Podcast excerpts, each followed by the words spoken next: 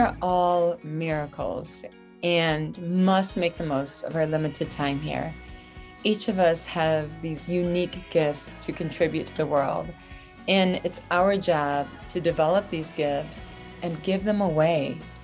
That's why I created the Preschool SLP podcast. The Preschool SLP is about working smarter to create real change in ourselves and in others. Being an SLP is a mission. It's about showing up every single day. It's about giving all of yourself. It's about evaluating your work. It's about innovating practice to change lives. Every single week, let's discuss topics that matter. What are the game changing strategies? How can we treat the whole child? How can we create the truest and shiniest versions of ourselves and of our clients? We're here at the drawing board for a reason. You bring your own unique gifts. Together, let's create better. So I'm recording this podcast episode today absolutely exhausted. And the reason for that is because I'm submitting six ASHA proposals tonight. Yeah, they're due by midnight. So I'm doing my final edits right now. I'm so excited about the proposals. They are so good. We have four research proposals in which we're answering four very important clinical questions that are going to affect your Monday morning practice. I'm so excited about this research all four of these research studies are game changers when it comes to your practice. I'm also submitting two clinical proposals in which I show you how to select treatment targets in one of the proposals to optimize gains in speech sound disorders. And in the other proposal, I'm talking about how to evaluate language disorders using a multifaceted approach. So that's what brings me to our topic today. This is an important one. You're not going to want to miss this. We are going to look at the five speech sound errors in a speech sound disorder test that indicate that this child is at greater risk for language and literacy difficulties. That's right. We can look at these errors at the preschool level and know that these children are at greater risk for difficulties at school age. This is very important information to know because if you know this information, you can target language and literacy early on and pre- prevent these academic difficulties. So I'm excited for this episode because this is great Monday morning research that you can use tomorrow to create a better today, okay, in therapy, which is going to create a better life for the children we work with. So, the first two types of errors that I'm going to discuss out of the five relate to the foundation of speech development. The first one is deletions. Is the child deleting sounds, like deleting the ends of words, or is the child deleting syllables, like deleting the weak syllables within words? If they are, that tells us the child has a weak foundation, a weak linguistic foundation of knowing there's a beginning, a middle, and an end of the word. And you can tell that having these weak foundational skills will definitely impact your ability to read. For instance, if you're reading the word dog, you're blending together three sounds, d, Ah, a, g. You're blending together these three sounds, and you need to know that there's a beginning of a word, a middle of a word, and an end of a word. When there's a deletion to one of those sounds, it tells us that the child is not even aware that there's a sound there. We would much rather see a substitution or a distorted sound. So, some people, such as Shriberg or Toby Macrae and colleagues, when they talk about this, they talk about it as a full error. It's not a partial area in which it's a distortion, but there's absolutely nothing there. That tells us that there's a weaker foundation for language and literacy to develop from. So I consider deletions of sounds and syllables to be a deletion or weakness in the foundation of language another error that indicates that there's a weakness in the foundation of language is inconsistency. It's also referred to sometimes as segmental variability. Don't let that sound, that word kind of trip you up. Segmental variability simply means variability in how they produce sounds. So maybe one time they call it a fish, and the next time it's a dish, and the next time it's a bish, and the next time it's a pish. It's changing every time. And once again, that's a foundational piece, which tells us they don't have a strong foundation and consistency in how they produce language. It's kind of like if you look at an NBA basketball player, if you look at speech like a highly skilled motor activity, when they make the free throws at the free throw line, they're 75% accurate. So there's a consistency that develops in this challenging motor task. If someone like myself, who can't play basketball at all goes to that free throw line, I'm probably going to have a 2% accuracy rate. Sure, I get the basket sometimes, but I am not skilled at this highly complex motor activity that speech is. So, when we look at these two types of speech sound errors, one being deletions of sounds or deletions of syllables, or, or, the other being inconsistency, in which sometimes the sounds are produced accurately and sometimes they're not produced accurately, and it's changing every time, you can liken that to me playing basketball. Sure, I might get a hoop here and then, but I do not have the skill set to produce this highly complex motor activity, not like an NBA basketball player does, where consistency has developed. So I look at these as weak foundational skills that will undoubtedly affect both language and literacy at the school age level if they're not targeted early on and if they're not strengthened. So when we look at the next two types of errors, these are what I call atypical errors. And the reason they're atypical is they don't follow the natural progression of language that occurs around all the languages in the world. Around every language in the world, we produce sounds that are easier before we produce sounds that are harder. So I think of it as if you're holding a phone, you're going to hold the phone to your closest ear. That's easiest, right? If you're holding the phone around your head to the other ear, that's harder. When children are doing that and they're doing something that's harder instead of something that's easier, that's known as an atypical error that's where they're producing a harder sound for an easier one. So, an example of that, instead of saying a spider web, they might say a spider reb.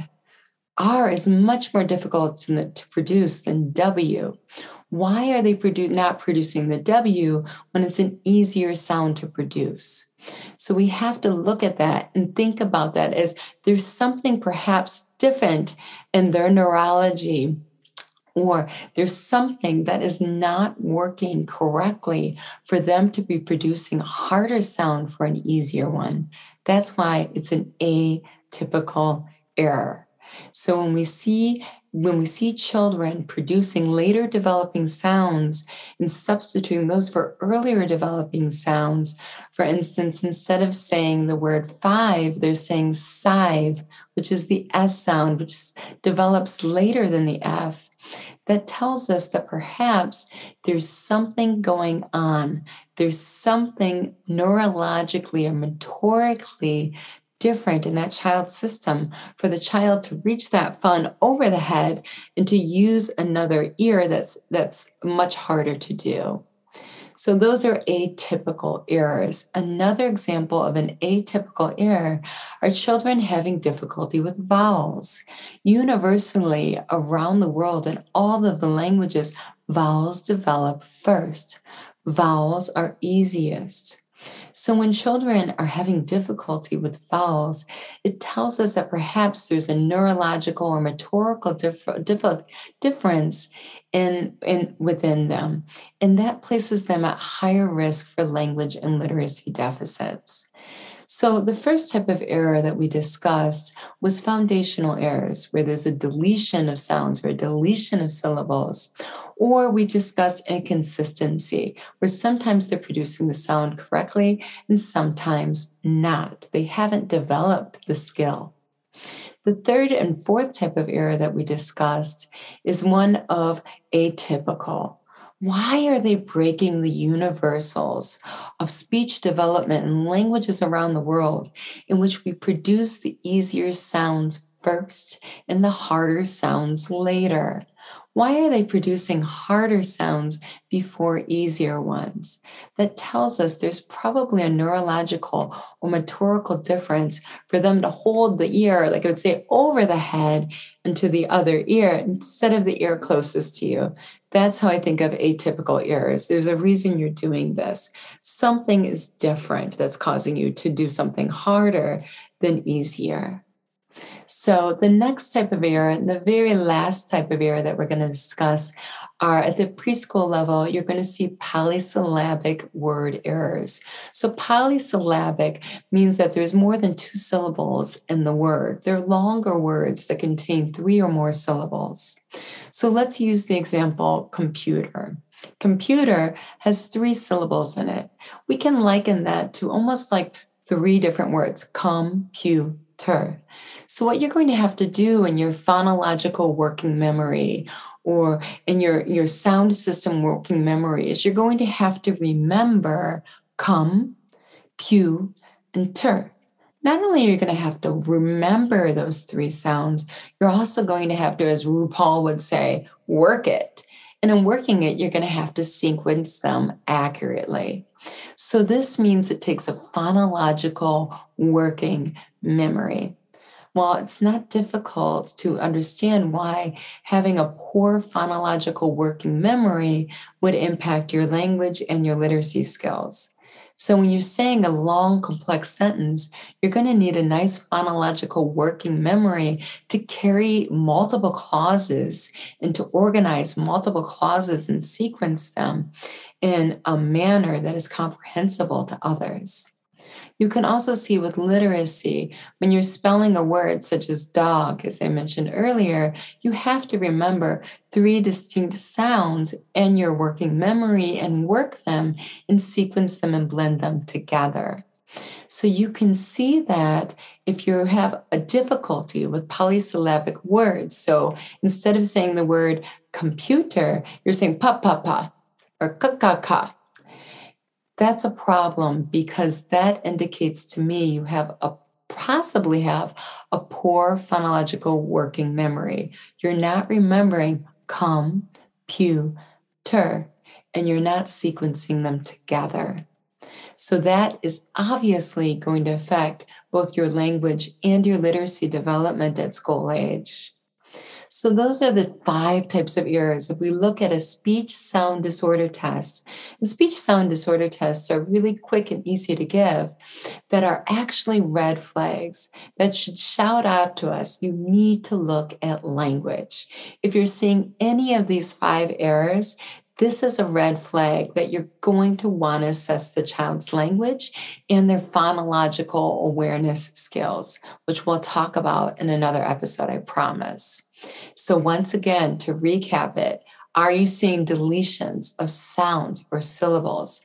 That's telling us they have a weak linguistic foundation.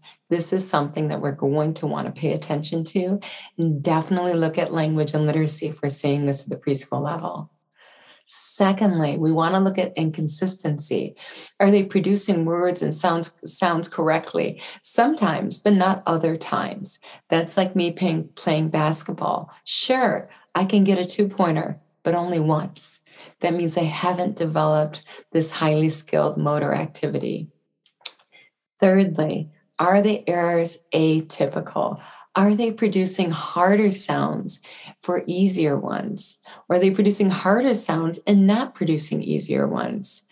This tells us that there's something neurologically or motorically likely to be different for this child to be doing something harder when there's an easier substitution for it. They're reaching their head around with the phone to the opposite ear when they're doing this. So there's a reason for that. We need to look at language and literacy. Fourth, are they having difficulty with vowels? Vowels develop first across languages around the world. Why is this child having difficulty with vowels?